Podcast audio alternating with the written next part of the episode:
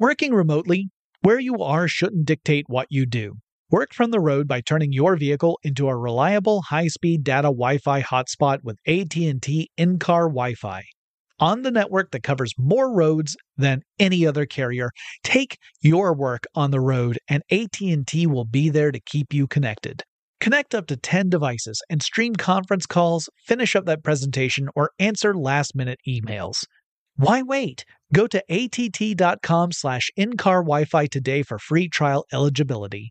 Based on independent third-party data, number of devices varies by manufacturer. Always pay careful attention to the road and don't drive distracted. Wi-Fi hotspot intended for passenger use only when vehicle is in operation. Compatible device and vehicle required. The 2024 presidential campaign features two candidates who are very well known to Americans. And yet, there's complexity at every turn. Criminal trials for one of those candidates. Young voters who are angry. The Campaign Moment podcast from the Washington Post gives you what matters. I'm Aaron Blake, and I'm covering my 10th election cycle.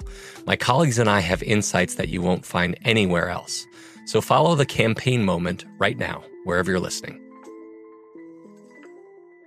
When you think about the future, what kind of technology do you envision?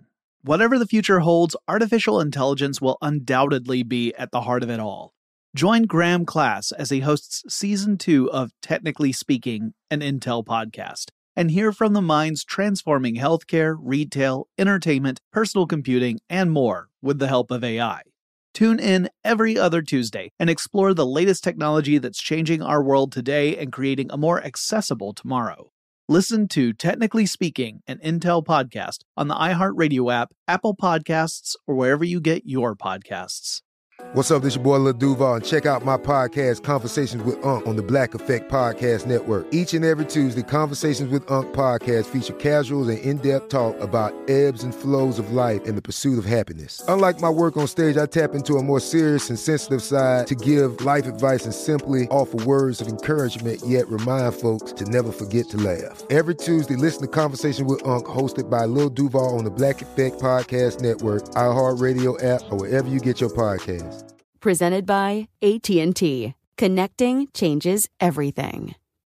Hey there, and welcome to Tech Stuff. I'm your host, Jonathan Strickland. I'm an executive. Welcome to Tech Stuff, a production from iHeartRadio. And for today's show, we're actually going to listen to a podcast I recorded last year about the Artemis project, a NASA project to return American astronauts to the moon, because the Office of the Inspector General, a department within NASA, conducted an audit and discovered that there is really no way NASA is going to have spacesuits ready for a 2024 return to the moon. That was the proposed deadline. We are not going to make that. According to the audit, the earliest those spacesuits would be ready would be sometime in the spring of 2025. So according to that, and that's just one piece, obviously, of a very complicated series of pieces necessary for us to return to space, we're not going to be back on the moon by 2024, which even at the, you know, when I recorded the episode last year, I thought was an incredibly aggressive target in the first place. So I thought it would be good to go back and listen to that episode about the Artemis project and to understand what the parameters are, what the purpose is. And then at the end, I'll talk a little bit more about spacesuits. So let's get to it.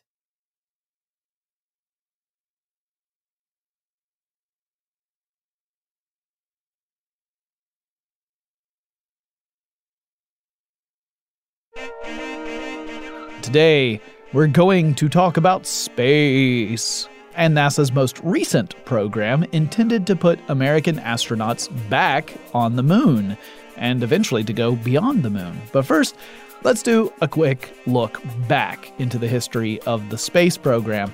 So back in the early 1960s, the United States was in a fierce competition with the then Soviet Union.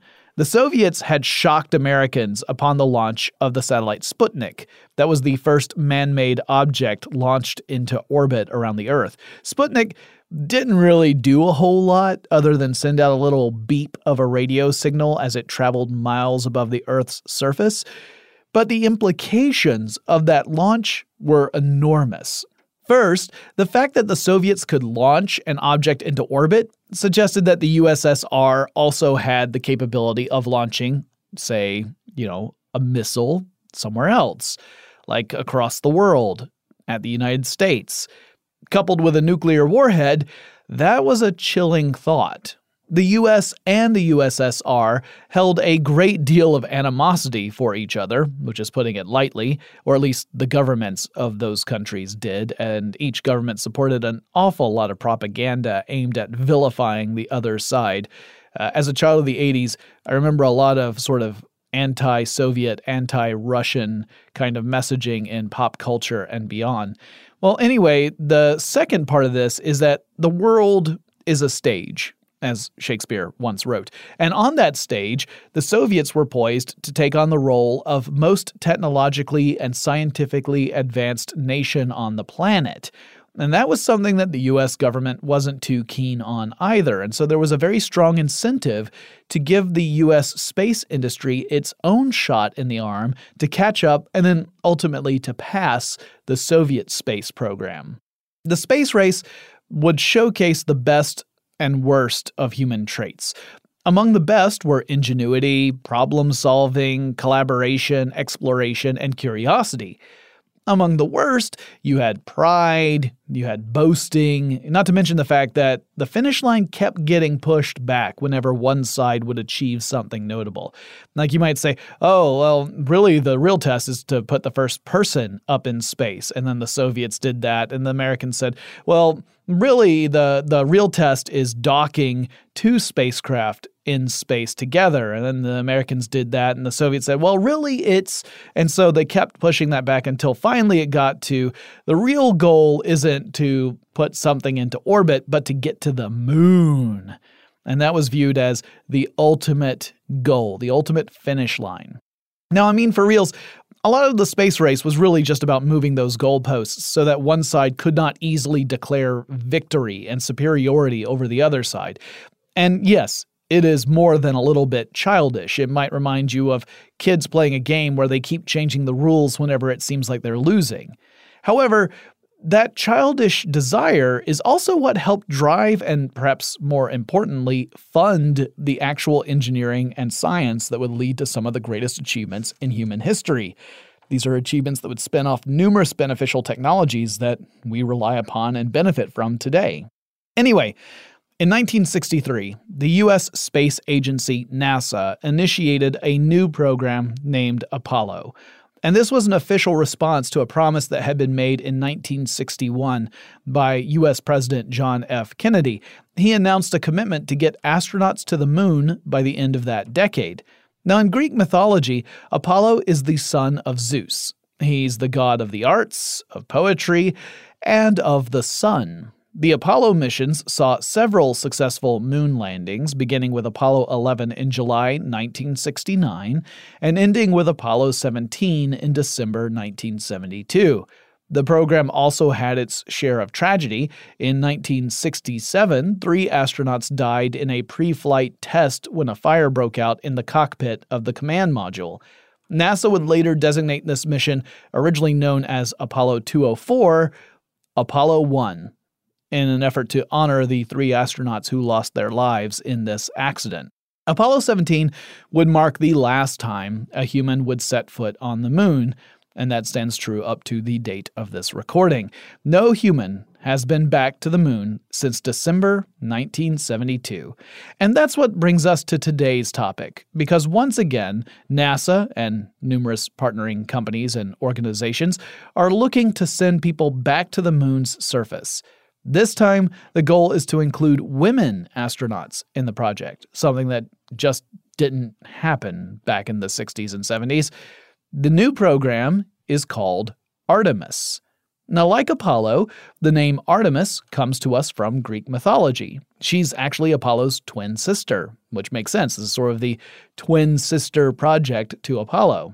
Now, frankly, I would argue Artemis is much better suited as a name for this project because she's the goddess of the moon. She's also the goddess of, the wilderness and hunting and other stuff. The Greek gods were famous multitaskers. As goddess of the moon, she does have the perfect name for the NASA endeavor to put people up there. She did not just spring into being either in mythology or in the space project. In space terms, Artemis follows some earlier attempts to get astronauts back to the moon. She's sort of the evolution of some earlier programs that have since been either canceled or just transformed. So this means we need to look at a span of time between the Apollo missions and the upcoming Artemis missions. In the first decade of the 21st century, NASA announced a program called Constellation. The scope of Constellation was pretty darn big. It laid out the many advances NASA identified as being pivotal for the most extensive missions to the moon and beyond. It called for the retirement of the space shuttle program. It was already on its way out. And so the reason for that was that the space shuttle program was limited in its ability. Really, it could only go into orbit. It can't go to the moon or beyond. And also, the Columbia disaster had brought up serious questions about the viability of the space shuttle program in general. It was an aging fleet of spacecraft. So this particular Constellation program laid out requirements for a new type of spacecraft called Orion, also known as the Crew Exploration Vehicle. And it's similar to the old Apollo capsules, but it's actually larger and has a lot more features and could support a crew of astronauts on a mission to the moon and back or extended trips to the International Space Station. I'll talk more about the Orion in detail a little bit later. So the Constellation program, in turn, was a response to a call from the U.S. President George W. Bush. And he was asking NASA to really shoot for these goals. He wanted something really aspirational and inspirational to kind of get people excited about this. Presidents tend to do this, by the way, when they need a kind of a boost in their own popularity. It's great that we benefit from it from a scientific perspective, but it does not always come from a genuine desire to push science.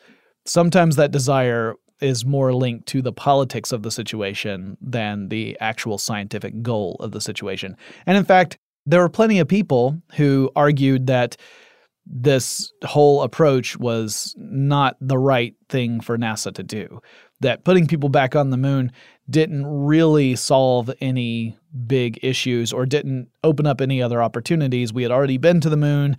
People were arguing that maybe we wouldn't be able to learn anything new by going back to the moon, that we should instead dedicate our efforts toward other things. But the moon is one of those things that's easy to point at and say, that is a big challenge. How do we get back there? And then you can worry about the other stuff later on down the line.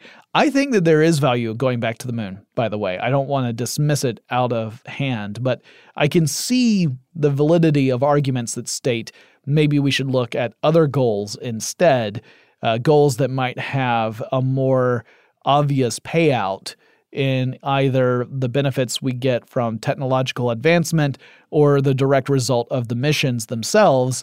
So I can see both sides of both arguments. And so I haven't really fully made up my mind of which side I really subscribe to. Anyway, so we get this deadline set for this idea of going back to the moon. The vehicle, the Orion spacecraft, was supposed to be ready by 2014. And then you had the goal of actually getting people back on the moon by 2020. It is 2020, and spoiler alert, that ain't going to happen this year.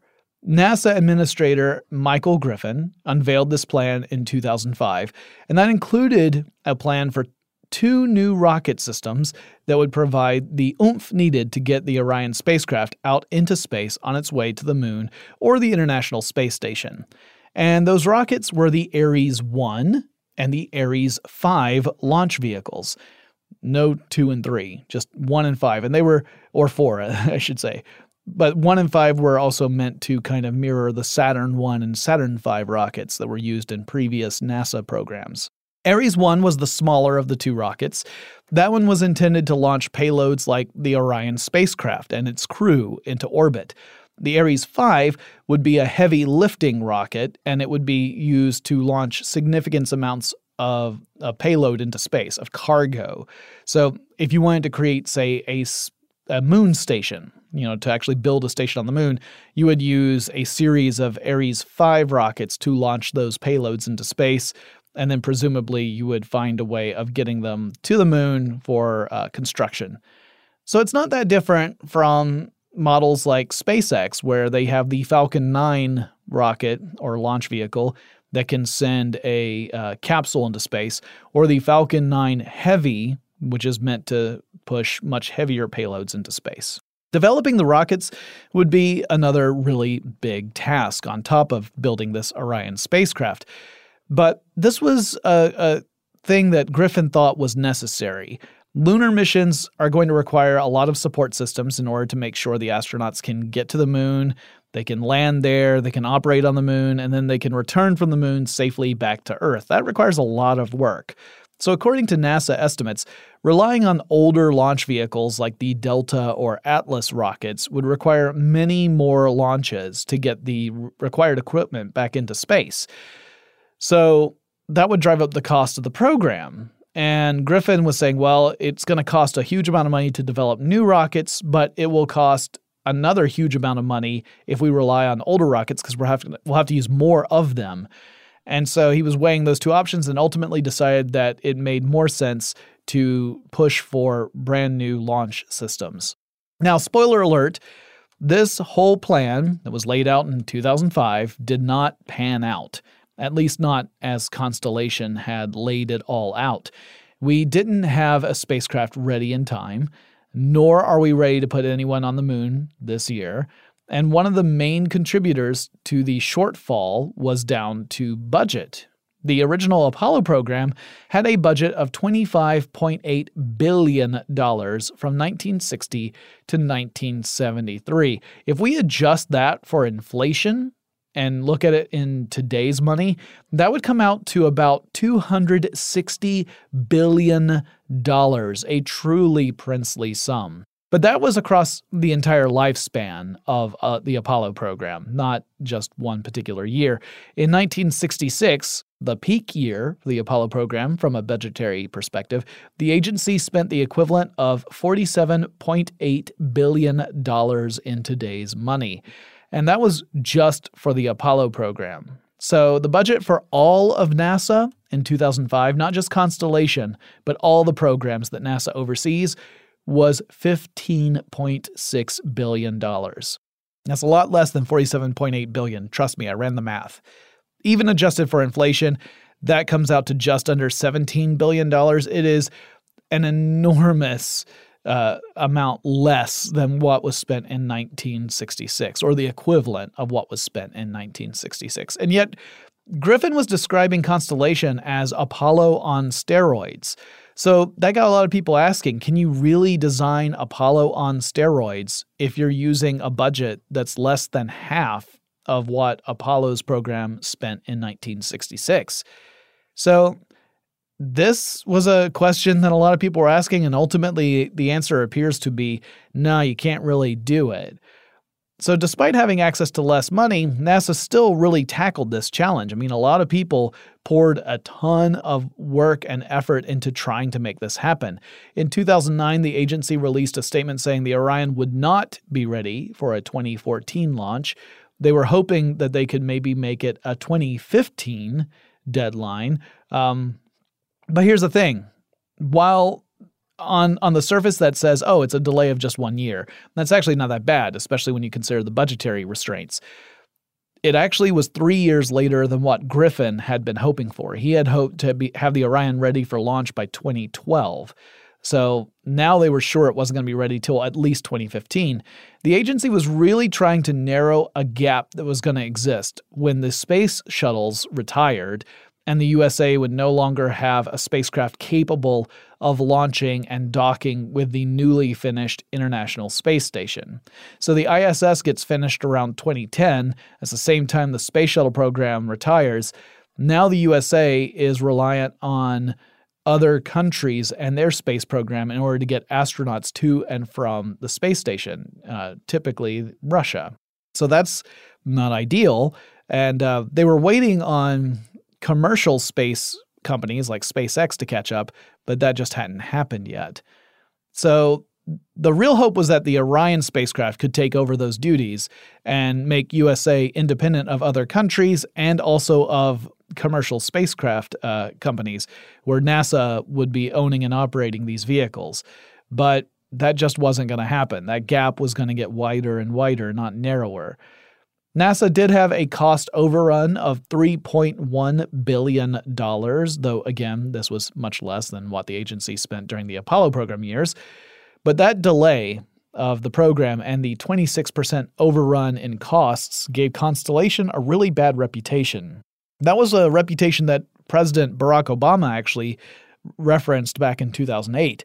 NASA also predicted that the program would continue to cost more than had been originally projected, with an increase of about 140% of the original budget marked out for the years between 2010 and 2014. Not great news. On top of that, the focus of NASA was almost entirely on the Orion spacecraft and the Ares 1 launch vehicle.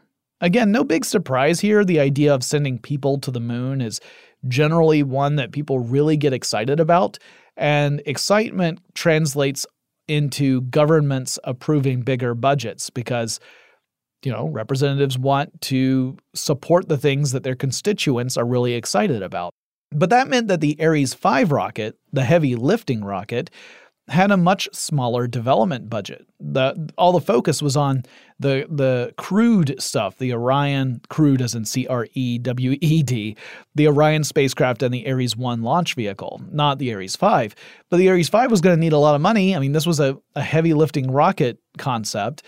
But that meant that because it didn't get that big budget, the development was getting delayed over and over again. And that led to a point where analysts believed that based on the budgetary trajectory at NASA, the earliest the Ares 5 rocket would be able to launch the lunar landing hardware that would be necessary to actually land on the moon would be sometime in the 2030s, if that were at all possible even then. So that would delay that deadline of landing on the moon by more than a decade. The idea here was that the space agency would put a lunar landing spacecraft into Earth orbit, and it was to be called the Lunar Surface Access Module, or LSAM. Later it was renamed the Altair. And an Ares 5 would launch this Altair into Earth orbit because it was heavier than the Orion spacecraft, so you wouldn't want to use like an Ares 1 rocket. You'd need the heavy lifting rocket there. A separate Ares 1 rocket would launch an Orion spacecraft into Earth orbit. And then the Orion spacecraft would rendezvous with the orbiting Altair. The two would dock, and then together they would make the rest of the trip to the moon. Upon entering lunar orbit, the two spacecraft could separate. The entire crew of the Orion could move over into the Altair because the Orion would be automated and it would just remain in orbit around the moon. Then the Altair would land on the moon. The astronauts would go out and, you know, do moon stuff. And then they would come back to the Altair, launch off the moon, back into orbit, dock with the Orion, transfer back over to the Orion spacecraft, and then they could make the trip back to Earth. But because of these budget limitations, the focus on the Orion and the Ares 1 vehicles meant that all of this other stuff, the Ares 5 and the lunar module, all of that just remained hypothetical. It was a proposal, not an actual spacecraft. So while the agency might have produced an Orion spacecraft in time to get into space by 2015, there was just no hope of making enough progress to land on the moon any earlier than the 2030s, and some people thought that even that was too ambitious.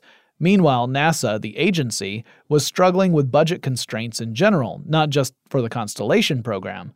Sometimes one project would have to siphon funds intended for a totally different project. You had a lot of internal battles in NASA as different project leads would kind of squirrel budgetary money away that was intended for some other project for their own. That did not help morale in the agency, and moreover, it was never enough to cover all the costs that were mounting up. In 2010, NASA received its new budget from the U.S. government, and that budget listed zero for the Constellation project. I'll explain more in just a moment, but we'll take a quick break. Working remotely, where you are shouldn't dictate what you do. Work from the road by turning your vehicle into a reliable high-speed data Wi-Fi hotspot with AT&T in-car Wi-Fi. On the network that covers more roads than any other carrier, take your work on the road and AT&T will be there to keep you connected. Connect up to 10 devices and stream conference calls, finish up that presentation, or answer last-minute emails. Why wait? Go to att.com/in-car Wi-Fi today for free trial eligibility.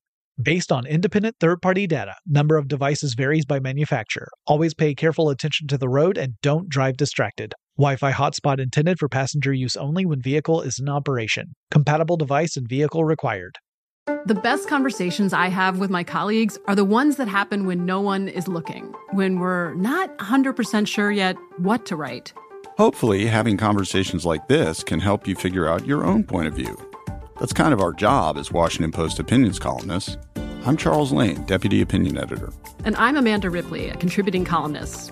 We're going to bring you into these conversations on a new podcast called Impromptu. Follow Impromptu now, wherever you listen. Today I'm going to give you some straightforward advice on how to deal with naughty kids. How about instead of timeouts, time ins? Time for you to start paying some bills. I'm JB Smoove, and that was a full episode of my new podcast, Straightforward. Inspired by guaranteed straightforward pricing from AT&T Fiber. Get what you want without the complicated. AT&T Fiber, live like a gigillionaire. Available wherever you get your podcast. Limited availability in select areas. Visit AT&T.com/hypergig for details. When you think about the future, what kind of technology do you envision? Whatever the future holds, artificial intelligence will undoubtedly be at the heart of it all. Join Graham Class as he hosts Season 2 of Technically Speaking, an Intel podcast from Ruby Studio in partnership with Intel. Explore the future of technology that's rapidly evolving our world today with the help of AI. There is still so much work and research needed to fully understand the power and potential of AI, and Intel is at the forefront of implementing AI and revolutionary technology that's changing the world we live in for the better. In each episode, Graham interviews the minds transforming medicine and healthcare, retail, entertainment, personal computing, and more, while pioneering new uses for AI in these spaces. Tune in every other Tuesday and explore the latest technology that's changing our world today and creating a more accessible tomorrow. Listen to Technically Speaking, an Intel podcast on the iHeartRadio app, Apple Podcasts, or wherever you get your podcasts. So why did the U.S. government pull the plug in 2010 on the Constellation project? Well, it's actually pretty complicated to answer that, but it comes down to several factors. So for one thing, the design specs for the various components in the Constellation project had changed over time. Some of them had changed a few times since 2005. The team made various determinations that then led them down different paths, requiring NASA to invest more in new technologies and new designs and launch craft. And the initial plan would have seen them using more components that already existed, right, that were already in production. But a lot of the decisions they made meant, oh, no, we're going to have to actually make new stuff. So that meant that the process was going to take longer and also cost more.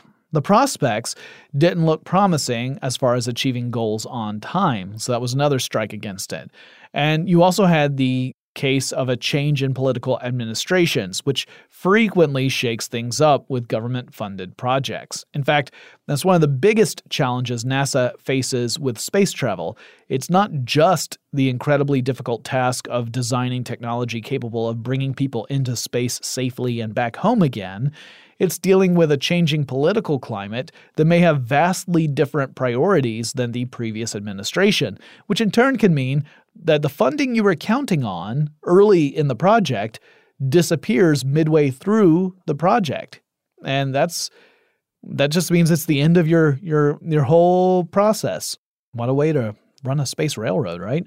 So in 2008, when Obama won the presidency, one of the things that followed was a change in NASA administrators. He and his advisors had a different set of priorities than the previous administration, which included dedicating more money toward commercial space companies like SpaceX, rather than going down the traditional path in which NASA would contract with big companies like Boeing or Lockheed.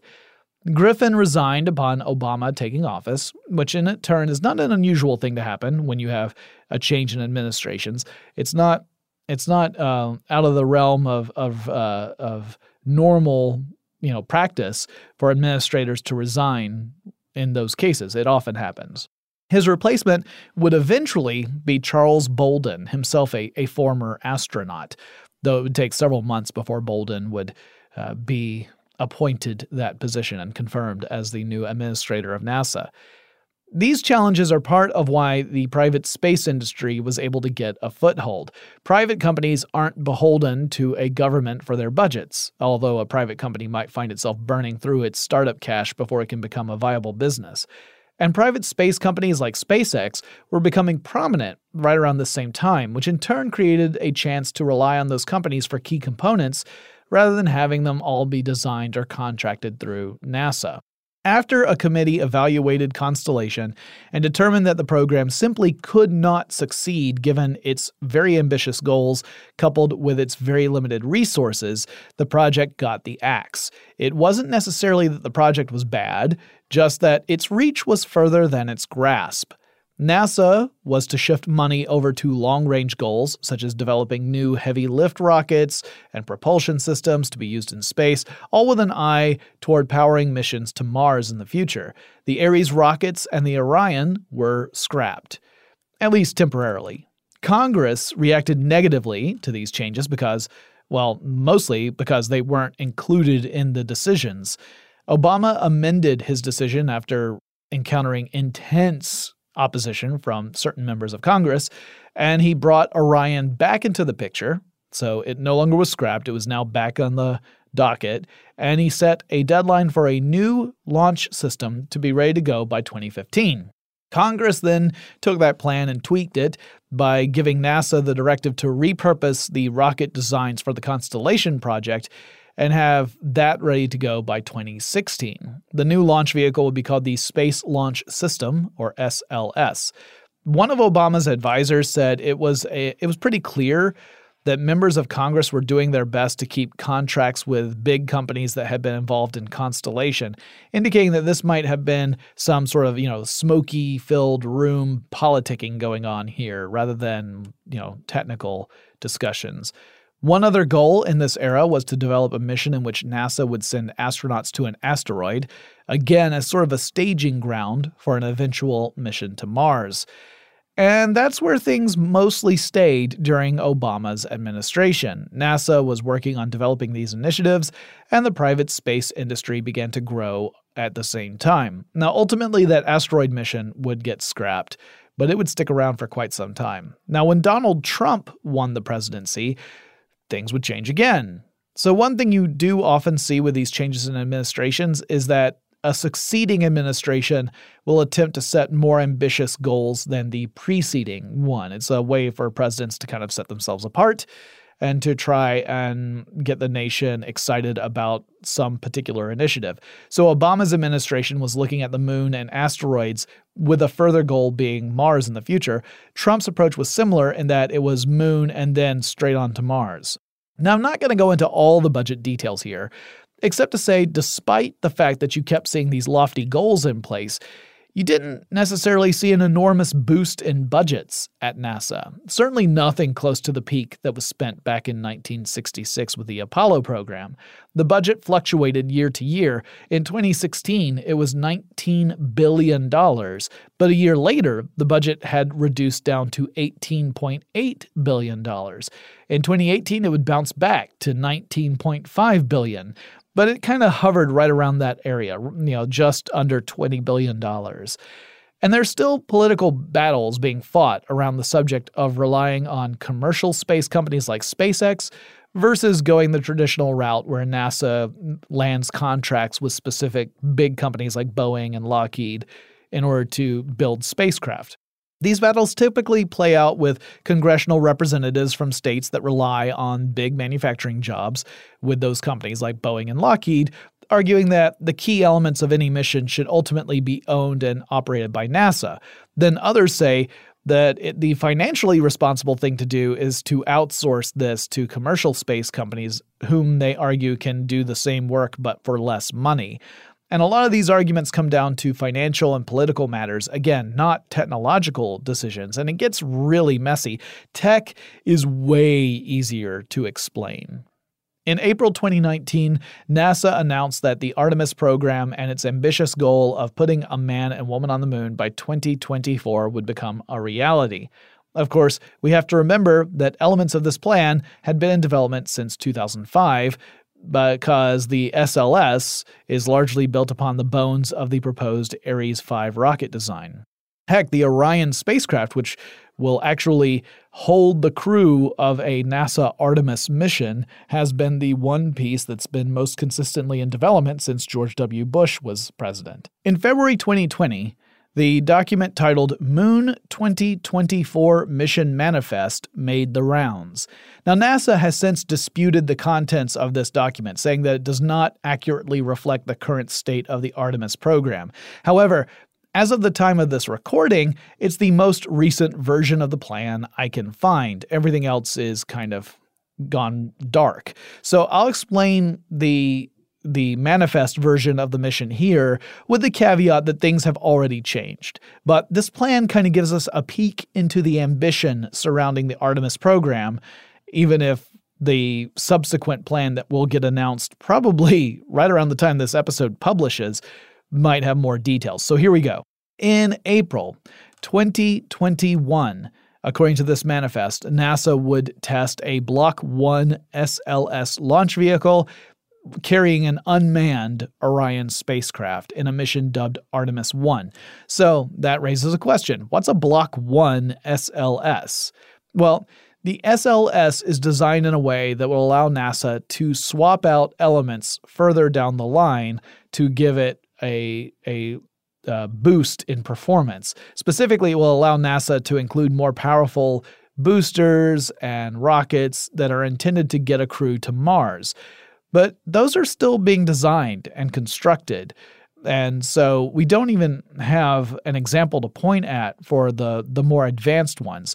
And rather than wait on all of that to finish before making any other progress, NASA has placed a strategy in which an initial version of the Space Launch System, Block 1, will be used to get the Orion into orbit or to send it to the moon. In the future, we'll get a more powerful Block 2 SLS that would be able to send the Orion and cargo to Mars. So how does all this play out? Well, keep in mind that the Block 2 doesn't really exist yet, so things could change dramatically by the time we actually have something built, if it even gets built. The Block 1 SLS is the version that's currently being finalized now, and it will have two boosters, similar to the space shuttle, and it will also have a core stage, like a central like rocket tank with four engines. The pair of solid propellant rocket boosters are really similar to what the space shuttle used. In fact, some of the early SLS launch vehicles will be using unused space shuttle booster casings. Then in the future, new casings will have to be made because we'll have run out of ones that weren't used in the space shuttle program. But the old space shuttle boosters had four segments of solid propellant rocket fuel. The Block 1 SLS boosters will have five segments. The core stage, that central rocket, will have four engines, and it will use liquid propellant. Once in space and the Orion spacecraft separates from its launch vehicle, the Orion spacecraft will use what is called the Interim Cryogenic Propulsion Stage to travel to its destination, such as the moon. This version of the SLS will be able to send 57,000 pounds or 26 metric tons of payload into space. In fact, it'll be able to deliver payloads of that size into orbits beyond the moon. Now, between Block 1 and Block 2, NASA also plans a version of the SLS called Block 1B. It'll have a little bit more oomph. The central core will have more fuel. It'll be a bigger fuel tank. And it will be able to put not just the Orion spacecraft into orbit, but an orbiting habitat up into space. It can lift a heavier payload up into space, creating opportunities for missions and and more ambitious goals. Block 2's goal is to create a launch vehicle capable of putting 45 tons of payload into deep space and will be used for missions that aim to go to Mars. All right, so let's get back to this timeline that has since been disputed by NASA. So according to that original timeline, or at least the manifest timeline, NASA planned for the first crewed Orion mission, the first mission to have astronauts aboard the Orion spacecraft, which would be called the Artemis 2 mission, would launch in January 2023. The mission will use a Block 1 SLS as the launch vehicle, and it would see the astronauts go on a path around the moon and back to Earth, not landing on the moon, but doing an orbit of the moon and then returning. Or maybe not even a full orbit. I think it's just a flyby behind the moon, similar to some of the earlier Apollo missions. In August 2024, NASA plans to launch the Artemis 3 mission. This mission's purpose is to send a lunar lander to the moon on a Block 1B SLS. More on the whole lunar lander thing in a bit, because that part of the plan has definitely changed a couple of times. October 2024 is the big one. That would be a mission called Artemis 4, and the purpose would be to send astronauts to actually set foot on the moon, including at least one woman. This mission would use a Block 1 SLS to send the Orion to rendezvous with a thing around the moon's orbit. We'll get back to that because it has changed. It originally was just going to be a lunar lander. Now it's slightly different. And this does not end the Artemis program, right? The landing on the moon is not the ultimate end of Artemis. NASA plans a few other missions. One would happen in September 2025. This one is not technically an Artemis mission, but it will use the same spacecraft. It'll use the SLS Block 1 in order to launch a satellite called the Europa Clipper. And this one would fly over to Jupiter and get an orbit around Jupiter and do flybys of Jupiter's moon Europa to get a closer look. And part of the purpose of this mission is to see if Europa has environments that could potentially support life. So that's really exciting. Then in June 2026, NASA plans to send another mission to the moon, this one designated Artemis 5, with more astronauts visiting old Luna using a Block 1B SLS to get there. So this is the slightly larger version of the SLS.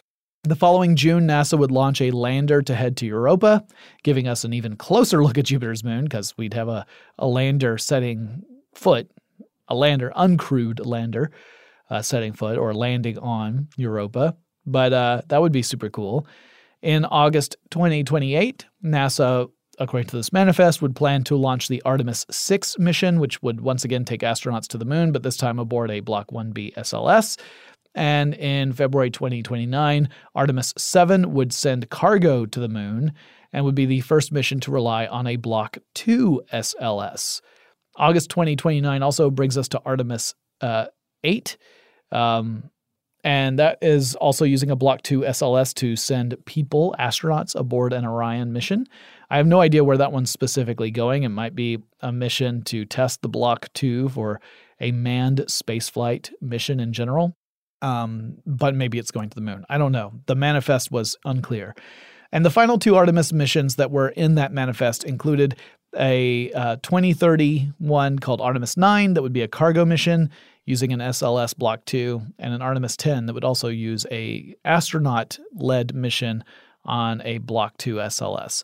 So that's what the manifest had laid out, which NASA, again, has disputed, saying that there are numerous errors or discrepancies with their current plan. But that's the most information I have as of the recording of this podcast. It gives us a general idea of what they were thinking. When we come back, I'll talk about some other things that have complicated this. But first, let's take a quick break. Working remotely, where you are shouldn't dictate what you do. Work from the road by turning your vehicle into a reliable high-speed data Wi-Fi hotspot with AT&T in-car Wi-Fi. On the network that covers more roads than any other carrier, take your work on the road and AT&T will be there to keep you connected.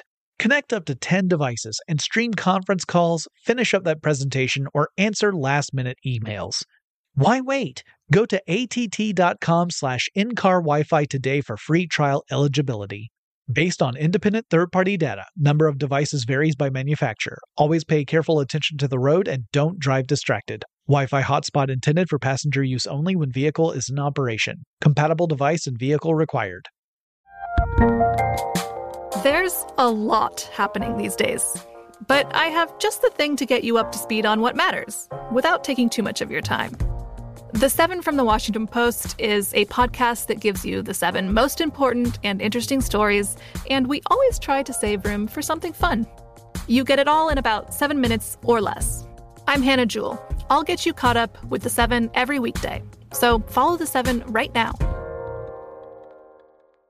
Today I'm going to give you some straightforward advice on how to deal with naughty kids. How about instead of timeouts, time ins?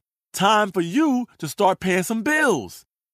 I'm JB Smoove, and that was a full episode of my new podcast, Straightforward, inspired by guaranteed straightforward pricing from AT&T Fiber. Get what you want without the complicated. AT&T Fiber, live like a gigillionaire. Available wherever you get your podcast. Limited availability in select areas. Visit AT&T.com/hypergig for details. When you think about the future, what kind of technology do you envision? Whatever the future holds, artificial intelligence will undoubtedly be at the heart of it all. Join Graham Class as he hosts Season 2 of Technically Speaking, an Intel podcast from Ruby Studio in partnership with Intel. Explore the future of technology that's rapidly evolving our world today with the help of AI. There is still so much work and research needed to fully understand the power and potential of AI. And Intel is at the forefront of implementing AI and revolutionary technology that's changing the world we live in for the better. In each episode, Graham interviews the minds transforming medicine and healthcare, retail, entertainment, personal computing, and more, while pioneering new uses for AI in these spaces. Tune in every other Tuesday and explore the latest technology that's changing our world today and creating a more accessible tomorrow. Listen to Technically Speaking, an Intel podcast on the iHeartRadio app, Apple Podcasts, or wherever you get your podcasts. As I record this, we're in a blackout on information about further details of the Artemis program, largely because NASA is in contract negotiations with multiple companies for different parts of this program. So there's a lot of details that haven't been nailed down. There's nothing to share because they haven't decided which version they're going with on some of these things. Meanwhile, the clock is ticking. But while we don't have concrete facts to talk about, we can at least go over what NASA has in mind. Now, I've mentioned the Orion spacecraft several times without really going into any real detail about it. Again, out of all the pieces for the Artemis program, this one has had the most consistent support behind it since 2005. The first Orion spacecraft has been completed in manufacturing, so it's something that we can actually talk about because there is one. It hasn't been used yet, but it exists. It has changed a few times since its original concept. The prime company responsible for building the Orion spacecraft is Lockheed. Now, lots of folks call Orion a gumdrop-shaped spacecraft, and to me it looks really similar in design of the old Apollo capsules, but it's larger and fancier than those old spacecraft. It could carry more people. The Apollo spacecraft would carry a crew of 3. The Orion is designed to carry a crew of 4. A lot of the documentation says they could carry a crew of up to 6, but NASA consistently describes it as being a 4-person spacecraft. It is capable of traveling in space for 21 days, or it can exist out in space for up to 6 months when docked with some other spacecraft like the International Space Station. NASA's plan is to crew the Orion spacecraft with 4 astronauts, though, as I said before, it could potentially hold as many as 6, at least according to most documentation I've read. The crew module, which is the bit that the astronauts will actually be in, is the part that looks like an old Apollo capsule but bigger. It has 316 cubic feet of habitable volume. The old Apollo spacecraft had numerous dials, switches, buttons, and screens all over the place. But the Orion has just 3 computer screens, and it distills all of those various technologies that were represented by those buttons and dials and switches into a computer-controlled system accessible through on-screen commands, which in itself is a pretty big departure and a big bet. It's one of those things that makes some people nervous, the idea that you have these computerized systems and you question, well, what happens if something goes wrong?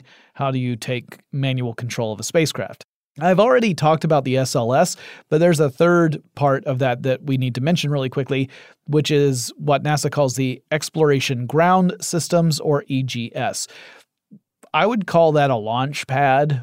The SLS will use new ones constructed for that purpose, and the project will also make use of two new spacesuit designs. But rather than go into detail about those spacesuits, I'm going to save that for its own podcast to talk about the evolution of the spacesuit and how that has changed over the past few decades. To actually visit the moon, NASA does have some other plans, and one of those now is the Lunar Gateway. Before, I was talking about a lunar lander that the Orion would have presumably rendezvoused with around orbit in the moon and then gone down to the surface. But things have changed since then. So here's how it's supposed to work. You have what is essentially a lunar satellite or lunar space station. This, not as big as the International Space Station, but a station in orbit around the moon itself.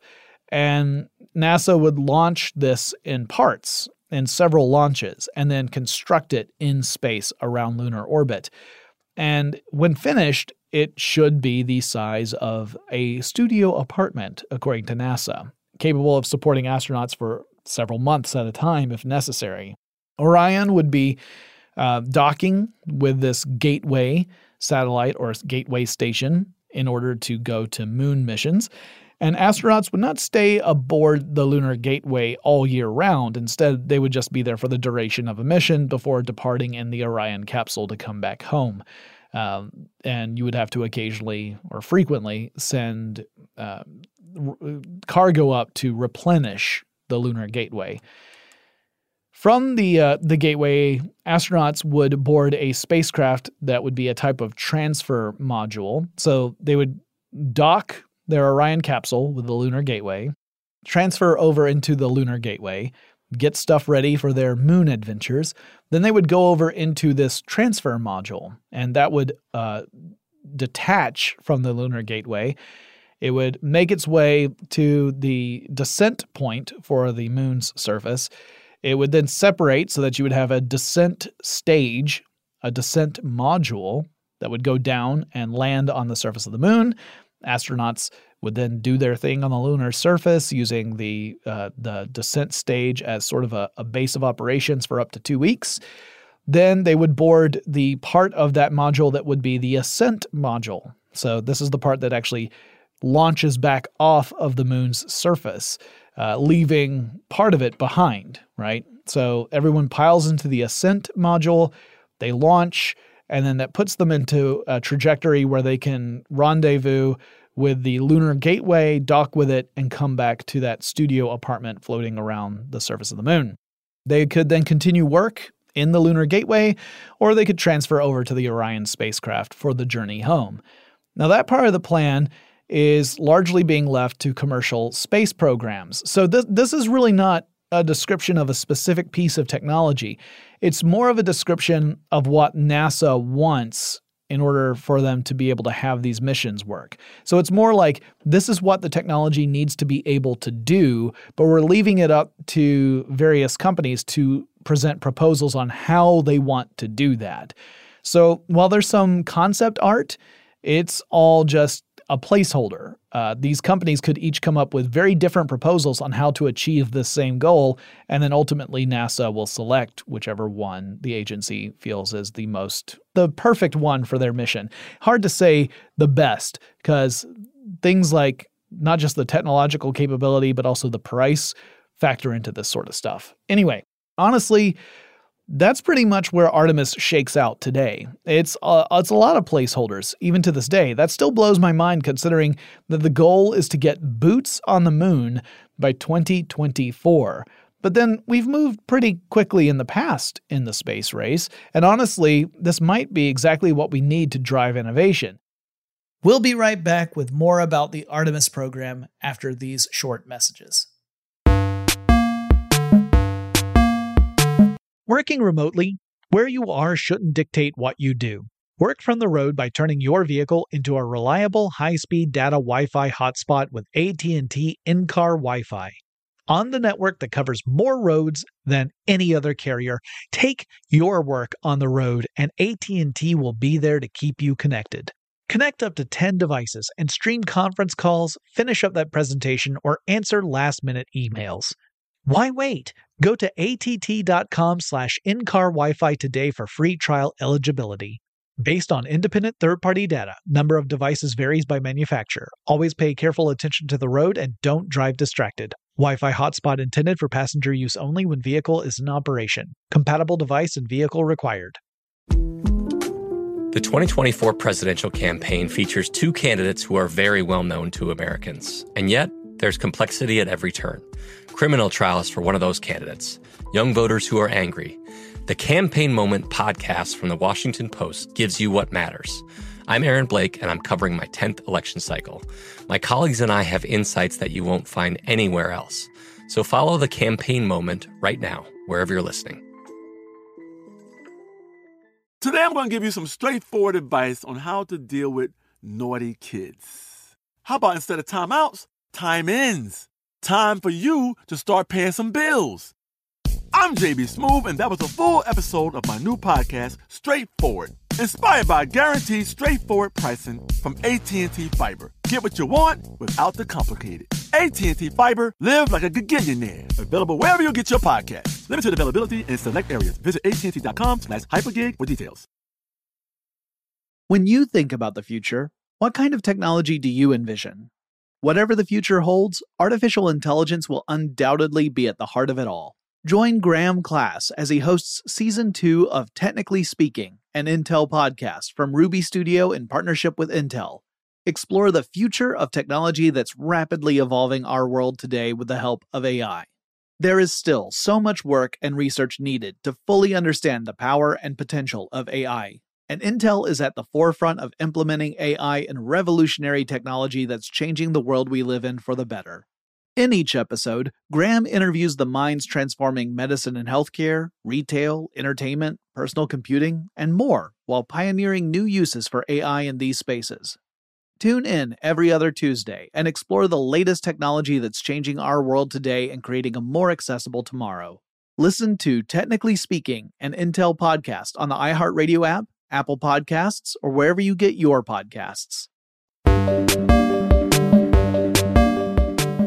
So there are generally two paths you can take when you're making these sort of big programs. One is you can work on the technology that you're going to need for space exploration, and then you can set a timeline based on your progress as you produce these pieces of technology.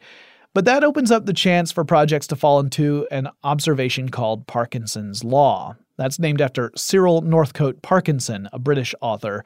And Parkinson observed that work tends to expand to fill the time available for it to be completed. So, for example, let's say I'm researching a podcast, and initially I have a deadline of 4 hours to finish my research before I have to go into the studio. And that means it's going to take me 4 hours to complete that research. I've got it all planned out. I'm ready to go. I'm hitting the ground running. I'll be done in 4 hours. But let's say that something happens. Let's say that there's another podcast in the studio where I was supposed to go in. They're running late. Then I'm told, hey, it's actually going to be 2 hours later than what you thought. Now you have 6 hours to finish that research. Well, according to Parkinson's Law, the work of that research will actually expand for that 6 hours. That does not necessarily mean that the podcast I record is going to be longer than it would have been if it had stayed at its original studio time, or that it'll even be better than it would have been when I was supposed to go in.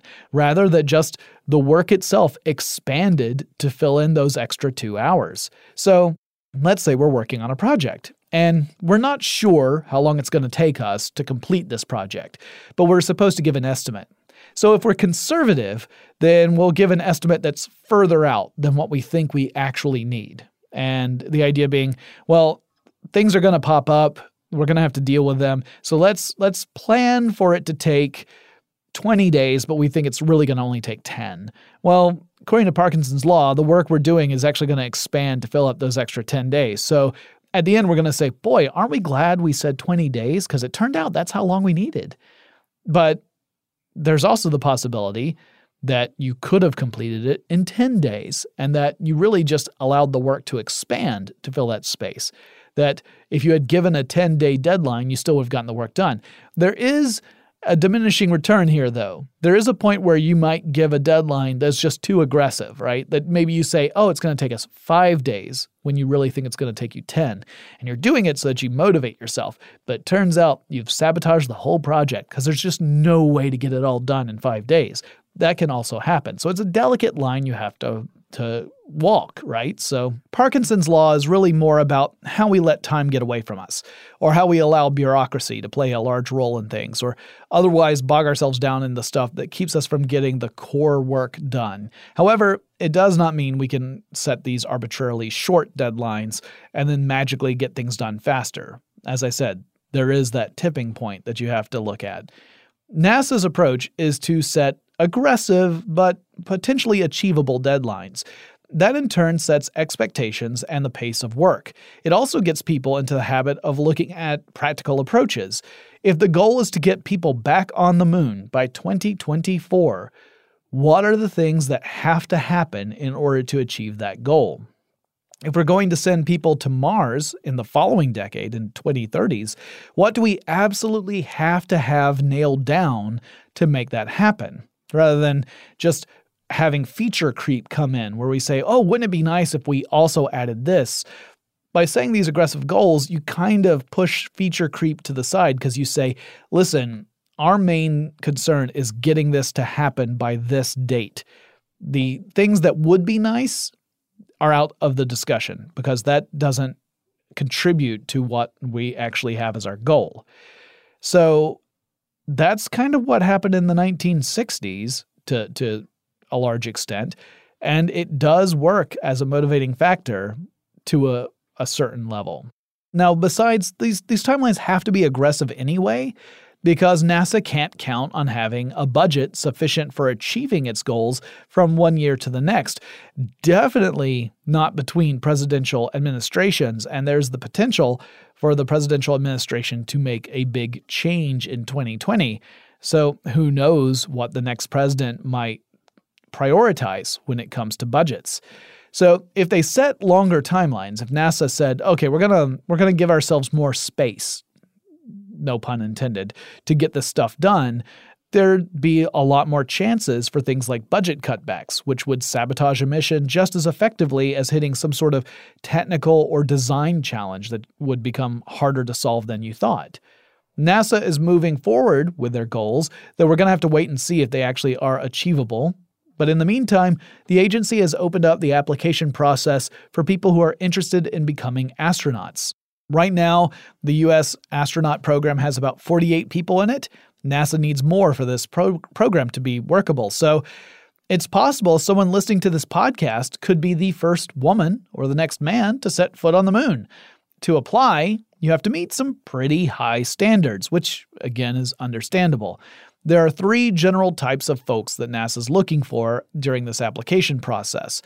They're looking for people who hold at least a master's degree in a STEM-related field, so like engineering or astrophysics or something like that. They are also looking for people who are medical doctors. It gets more specific than that, but that's one of the three types. And the third are people who are certified test pilots. Those are the three types that NASA's looking for. So if you belong to one of those three groups, you can look into the requirements that NASA has in place to see if you meet all the criteria. The application process includes an online component for the very first time, which, as I understand it, takes a couple of hours to complete. I wouldn't know because I don't meet the initial criteria, but maybe one of you guys can find out. And we'll have to wait and see if Artemis actually gets people to the moon. We just don't know if it's going to be possible yet. I have high hopes. I would love to see it happen. I don't know how useful it will be in the long term unless we're actually able to use the stuff we learn on the moon as a platform for learning how we can get to Mars. But it's definitely something that is inspirational, and that alone has value. You just have to weigh that value against other considerations like risk, and the other goals that you have with the agency. Because NASA's doing, obviously, a lot more than just these programs. And you don't want to have a big, high-risk, high-payoff project fail like the Constellation project did, and I am potentially set the agency backward. So it's a complicated thing. More about spacesuits, their evolution, and why things got out of control. According to the Office of the Inspector General, the amount of money being spent on new spacesuits so far, just the development costs, have been around $420 million. And the office expects that another $600 million or so would be spent before they were fully, tested and ready to go, which means that more than $1 billion would be spent on the development of these spacesuits. And that also prompted some other folks to pipe up and suggest that perhaps NASA's approach is not the best way, one of those being Elon Musk. So I'm going to do a follow-up episode to this one about spacesuits in general and talk about what has been going on in more detail. But for this one, I really wanted to revisit that whole story about the Artemis program to really talk about, what are we trying to achieve in the first place, and then kind of see what elements are holding us back. Because the spacesuits are just one of them. But it is one that definitively states we will not make that 2024 goal, barring some, Deus ex machina kind of solution.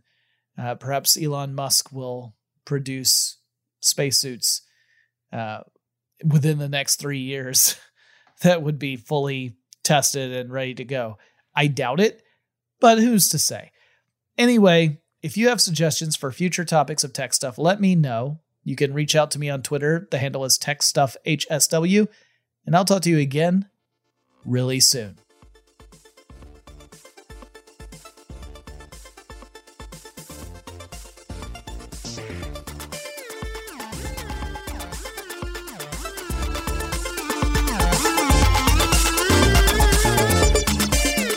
Tech Stuff is an iHeartRadio production. For more podcasts from iHeartRadio, visit the iHeartRadio app, Apple Podcasts, or wherever you listen to your favorite shows.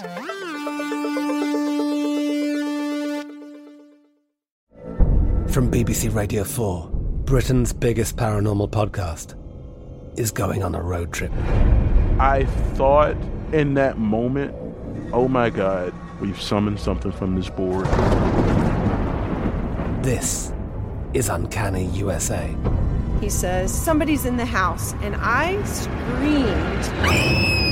screamed. Listen to Uncanny USA wherever you get your BBC podcasts, if you dare.